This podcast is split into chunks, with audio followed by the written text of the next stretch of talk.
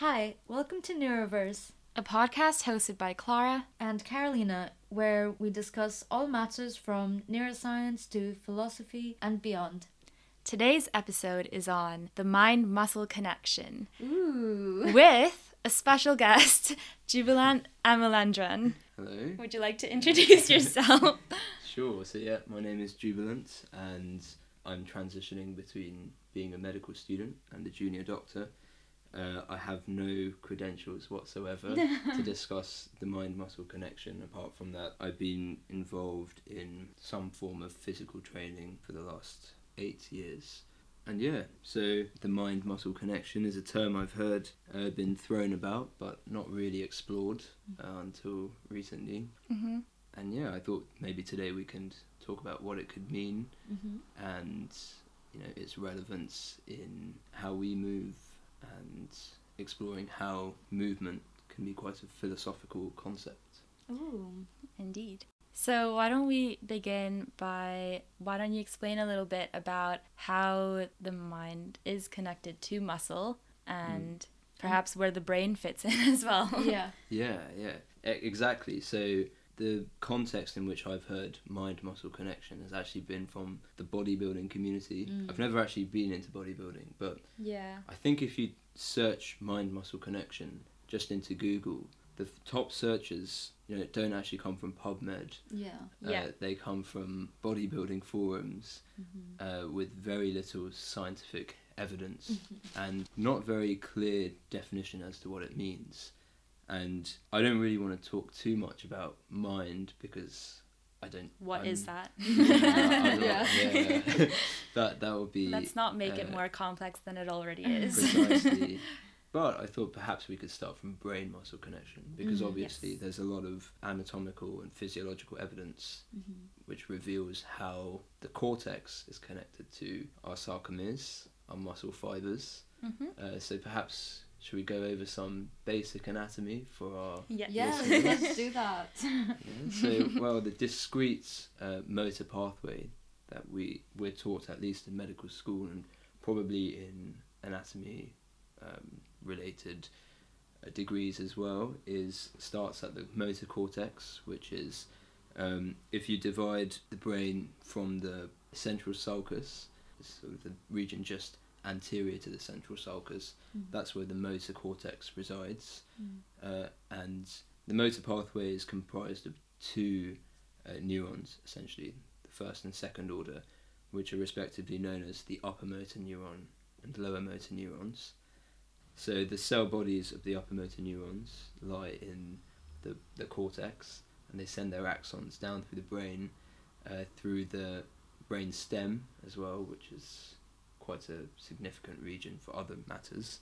Mhm. Um, and so we still have the upper motor neuron and its axon, and it travels so far down the spinal cord. Mhm. And you know, the spinal cord is probably the thickness of your uh, index finger, and it contains you know, billions of neurons. So impressive. Um, yeah, Yeah. I know, Clara, you're not a huge fan of the spinal cord. I quite like the brain. Yeah. Uh, but I can't deny its its significant purpose in so many functions, such as motor function. Exactly, because the cell bodies of the lower motor neurons reside in the spinal cord. And those are the second order. Those are the second order Neurons. neurons Okay. in the pathway. And uh, then the cell body projects its axon out of the spinal cord into the peripheral nerve, which innervates uh, so the activates. muscles. muscles. Mhm. Yeah. Yeah, what I found, what I find cool is Charles Sherrington, who won the Mm, Nobel, the Prize. Mm-hmm. He described this pathway from the motor cortex to the spinal cord lower motor neurons as the final Mm. common pathway Yeah. because he said that regardless of what the inputs are to a human essentially the output is through these lower motor neurons into Mhm. movement which is actually so true Yeah. Yeah, yeah exactly. And yeah, Sherrington's a cool guy. uh, definitely. Um, but yeah, so this is I think relates to something you've said previously, Carolina, Mm. about where something ends and something begins. Yeah. Because obviously we see movement. Mhm. You know, when others move, that's what we see, Yeah. and we obviously think about it as coming from the muscle. But as you've just alluded to, it really comes from the lower motor neuron, because for a muscle to contract, it needs to receive a signal from a lower motor neuron. Mhm. Skeletal muscle cannot spontaneously contract Yeah. of its own accord. So, does movement actually come from the muscle, or does it come from beyond or before the muscle? Yeah. Related to this is I believe there's actually two types of neurons in the spinal cord that control movement. One is the lower motor neurons, and the other are called central pattern generators. And these are responsible for rhythmic movements, as in walking or you know repetitive Ah, okay. movements that we do subconsciously and that are more reflexive. Okay. Yeah. Whereas upper motor neurons that control the lower motor neurons, this is the sort of movement that has more conscious control involved. So if we're deliberately wanting to reach over to grab a cup or Mhm. pencil, that would That's involve the lower motor neurons. Yeah. Mhm. So, are central pattern generators present in the spinal cord? Yes. Okay. Mhm. But yeah, I, I think it's important to say that what we've just described, what I've just described, is one pathway, Mm. and it's known as the corticospinal tract Yeah. in the spinal cord. But there are three other spinal tracts which come from different places as well. You know, just for the sake of completeness, there's the rubrospinal tract, which comes from the red nucleus, descends down to the mid level of the spinal cord, the tectospinal tract, the vestibulospinal tract, and uh, they come from the cerebellum and the Mm. vestibular apparatus, uh, respectively. But know, I think for today's uh, discussion, Mhm. the mind-muscle connection, Yeah. we'd consider that as deliberate movement, Mm-hmm. and you know other pathways and tracks modulate our movement. Uh, but where we have control, where we have the ability to express, I think comes from the corticospinal tract. Mhm. So, similar to your experience uh, researching this topic, um, I also, the first page of Google was full of bodybuilder type of websites. And I wanted to go on PubMed to see if there's any, you know, like empirical data to back up all of their claims. And there is this one paper by uh, Calatayud That's it.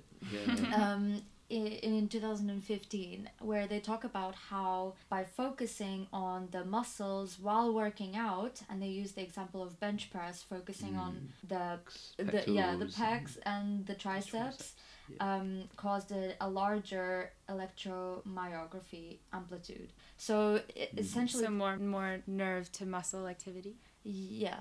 So I'm not a bodybuilder, but from what I understood is yeah, like Clara said, um, more muscle activity, potentially even more muscle growth, and very positive connotations towards focusing on the muscles that you're working out. And then, interestingly enough, I came across another paper uh, titled "The Mind Muscle Connection in Resistance Training: Friend or Foe." it was by Israel Halperin and Andrew Vigotsky. And it was Mm. so interesting how they pointed out the inconsistencies of the Calatayud paper.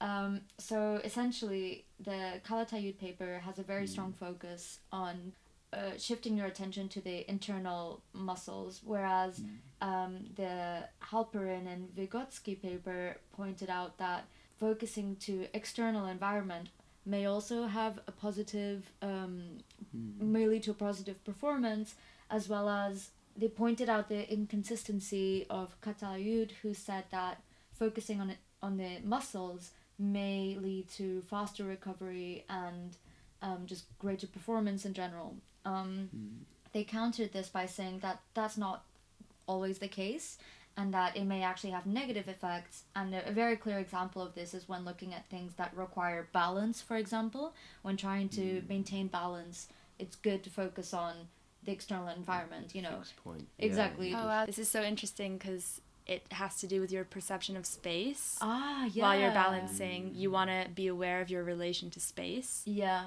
yeah. it is Hashtag interesting place those.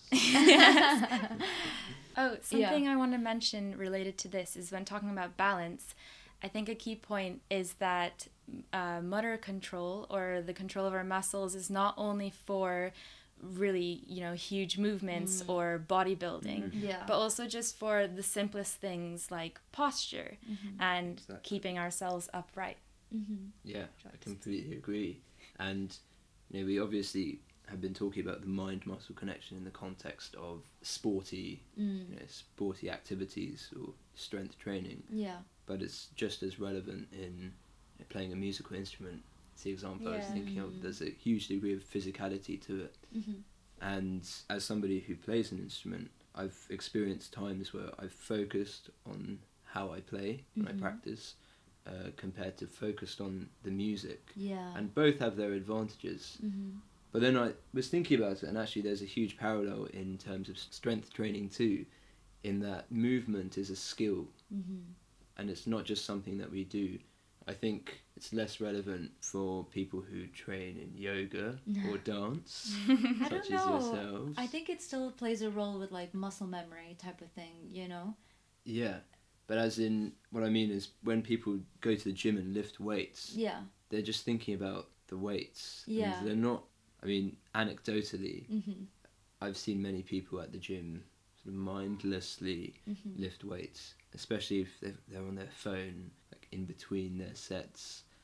I just think, you know, if you apply focus and attention to the activity that you're doing, whether it be lifting weights or yoga or dance or practicing an instrument, Mhm. uh, you will reap more gains. Yeah. And it also, mindful movement makes it a sort of meditation. Yeah. Mm. So, yeah. I actually I was gonna following on from what you said, both of you said, I wanted to also counter this paper countering the original paper. Um, Like so yeah. like you said exactly meditation and how perhaps yeah focusing on specific body parts is a good way to be in touch with the present and tying back into top down and bottom up it's a good way to Mm. filter out the external environment and having more control of bottom up processes for any listeners that haven't uh, listened to our previous episodes so bottom up is essentially external stimuli entering the body, so it's going up Mm. into the brain, and top down is usually internal stimuli such as rec- recalling a memory. Um, the conscious control of your output, yeah, Such as movement. such as movement. Yeah. So even though the Catalunya paper does make a lot of assumptions, I don't think that we can totally dismiss the benefits of focusing on the movement or the body or um, the meditative practice you're having at the moment or the music you're playing. Yeah. Um, I think having attributing focus and attention to specific elements of it can help filter out uh, the bottom up process, which may in turn consolidate your top down processes and just have a more mindful and potentially a more solid consolidation of the activity that you're doing. yeah, it is in a way harmonizing the bottom up Mm. inputs that you're receiving, such as in the case of dance, if you're also dancing with the music Yeah. or playing an Yeah. instrument, producing the move the music, but also taking it in through your ears. Yeah. And then the top down processes of controlling the movements that produce it. And it's uniting the two. Yeah, that's a great point.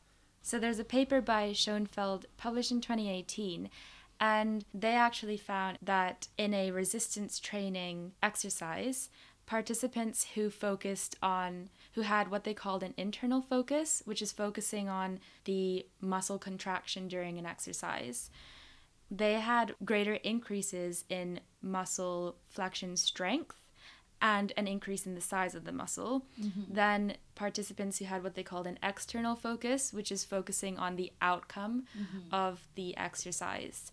Hmm. But the what I found particularly interesting was this was only the case or the results were only significant for exercises of the upper limbs. Oh. Um, so they for they did the elbow flexion exercise, And they but did a leg extension. didn't they did a leg extension one that used the quadriceps and they didn't find significant differences for this and so they hypothesized that humans use because we use our upper bodies more for fine motor control and things such as gripping or mm. hand gestures, like I'm doing now, a lot of. um, because of this, they have a reduced ability to develop a mind muscle connection with a, our lower body, they mm-hmm. as in humans, and an increased ability to develop a mind muscle connection for our upper body. Wow, mm. so interesting. Yeah. I think the perhaps yeah what it suggests phylogenetically as well is that uh, the rubrospinal tract, which I mentioned earlier, coming from the red nucleus Mm. in the brainstem, What is Uh, that in charge of? it helps with certain posturing Okay. of of flexors. But yeah, it terminates before it reaches the lower limbs. So I think that also has some role to do with why perhaps this effect was better or only present in the upper limb rather Yeah, than the lower limb. That's so interesting. That's really true. Mm. And yeah, what makes humans quite unique is our fine motor ability. Mm. But I think something you were saying earlier, Carolina, triggered what I wanted to say about uh, mind muscle connection being bi-directional. Mhm. So it's not just you know top-down process. It, Yeah. it certainly is a bottom-up process, Mhm. and Mm. you know so yeah when you focus on a muscle during a movement what that really means is your stretch receptors uh, and your proprioceptive receptors are sending signals up And those are in your muscle. which are in your muscle yeah Mhm. they're sending signals up into your brain notably the somatosensory cortex Yeah. uh, so there is this bidirectionalism Mhm. and I'm curious as to diff- how different practices may be more expressive. You know, for example, I think dance is quite is predominantly an expressive uh, movement practice. You know, you're performing, Yeah. whereas correct me if I'm wrong or you disagree, but perhaps something like yoga is more impressive. It- There's not necessarily a, a performance element to it. It's a very personal practice. Yeah, definitely And- agree. Yeah. Okay, it's good. Quite internal, right? And Yeah. about connecting to yourself. Yeah, it's definitely not a performance. Yeah, definitely. Interesting. And in my current movement practice now, I try and incorporate both Mm. elements. So I definitely, Want to show off sometimes. yeah, exactly. No, I'm what not you afraid mean to by admit. your movement practices? As in uh, the training that I do now is predominantly calisthenics, so Oh, body okay, weight nice. exercise and gymnastic rings. But that that's the performance aspect. Okay. And then I do also you know train uh, with weights. Mhm. but that's I think the the bottom up process that we've alluded to. Uh, you know, I train to help me with my bodyweight practice, but Mhm. more as an introspective practice. So every rep is an opportunity to not only feel your body at work, Mhm. but also to meditate as well, to watch how your mind reacts, or you know, how do you react to the difficulty of lifting a weight. And you know, there's value in both Mm. and exactly as you guys have said, uh, the union of the bottom up and the top down processes are what I think complete the mind muscle connection, or at least the brain muscle connection for now, Mhm. because we haven't yet gone into what mind muscle could mean. Wait, I had a question related to that. What do you think is the benefits of practicing having more top down control of our movement and practicing exercises uh, Mm. in this way where we exert this conscious Sure. control? Well, I actually think that the only way we express our mind is through somatic motor control. Like, Like Sherrington said, Yeah. It's the final It's the final common, pathway, pathway. so all outputs come through this which is true Yeah. because Even like- speaking. exactly i was the first thing that came to my mind when i heard that was like oh but speaking is sound and then i was like no it's actually movement But it's movement, yeah. the other person Oh, takes I it in as sound that. Mm. yeah It's true. The only way to perceive someone else's internal state is through observing their external outputs. Yeah. Exactly. And the only external output we have control over is our muscle, and specifically our skeletal muscle, because we have muscles which are autonomically controlled too. Wait, yeah, I was gonna say, do we have that much control over our muscles? Like, to what extent? So, you know, if Mm. something nice happens, you smile. You're sad. You know, you have, you frown. Some some of those movements are, are involuntary. Sometimes you can't hide your facial expressions. Mm. Right. that's true but it's learned.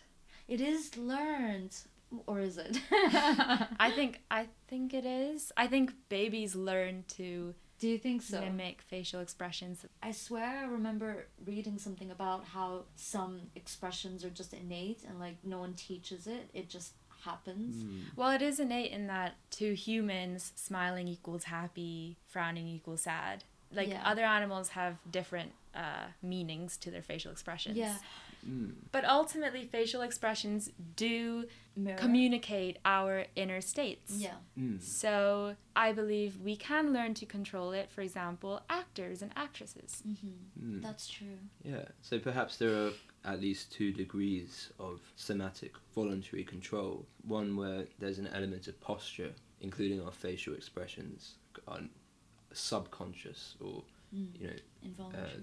yeah, or less conscious because I do think we still have some control over how we choose to express mm. even our less totally controlled expressions, like including our posture and our facial expressions, especially actors.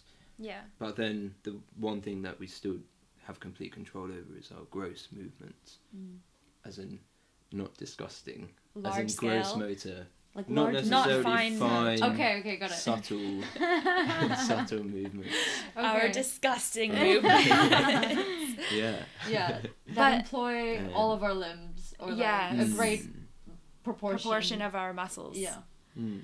Um, this reminded me that by practicing yoga, yoga asana, which is the physical practice of yoga, Mm. where you are practicing conscious control of your movement and also just being yeah conscious of what's happening while you're moving and all of that you're actually increasing your ability to control your inner state as well and your mind Hmm. and so, in a way, I don't know, this process of developing your mind muscle connection, you're also just developing your mind.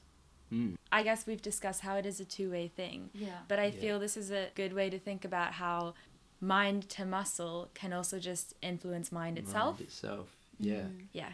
And is this linked to the idea in yoga uh, philosophy that the mind and body sort of this one thing Yes. combined? through the practice of physical yoga, you do come to realize or you practice the unity of the mind and the body. So when you are moving your body, you are in essence moving the mind. Yes, exactly. I feel like That's maybe such a good way to put it, though. I feel like maybe that's a bit of a leap.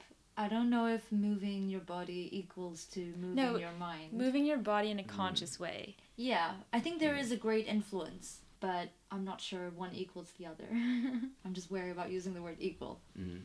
But yeah, I suppose the other final thing I wanted to touch on is how you know we see it in medical conditions as well, in psychiatric conditions, that patients, people with psychiatric problems, uh, often exhibit unusual movement, and there is a spectrum. So uh, in Oliver Sacks's book River of Consciousness, which I think has been mentioned before, Indeed. uh, Sacks talks about, oh, he quotes uh, Eugene Bleuler, a psychiatrist, describe how his patients move in a catatonic raptus, uh, sort of fluctuating between states of catatonia, which are just immobility and very slow movement, to very sudden, uncontrolled exhibitions of superhuman strength. Mm. Not necessarily superhuman, but Mhm. beyond what would be expected of their abilities. And I think that that demonstrates this axis of mind and muscle. Uh, What type of disorders did his patients have? Do I'm not sure, I'm mention? afraid. But I myself have noticed on placement uh, on psychiatric wards Mhm. uh, patients with depression, their gait is often unusual. So the way they walk is often quite slow.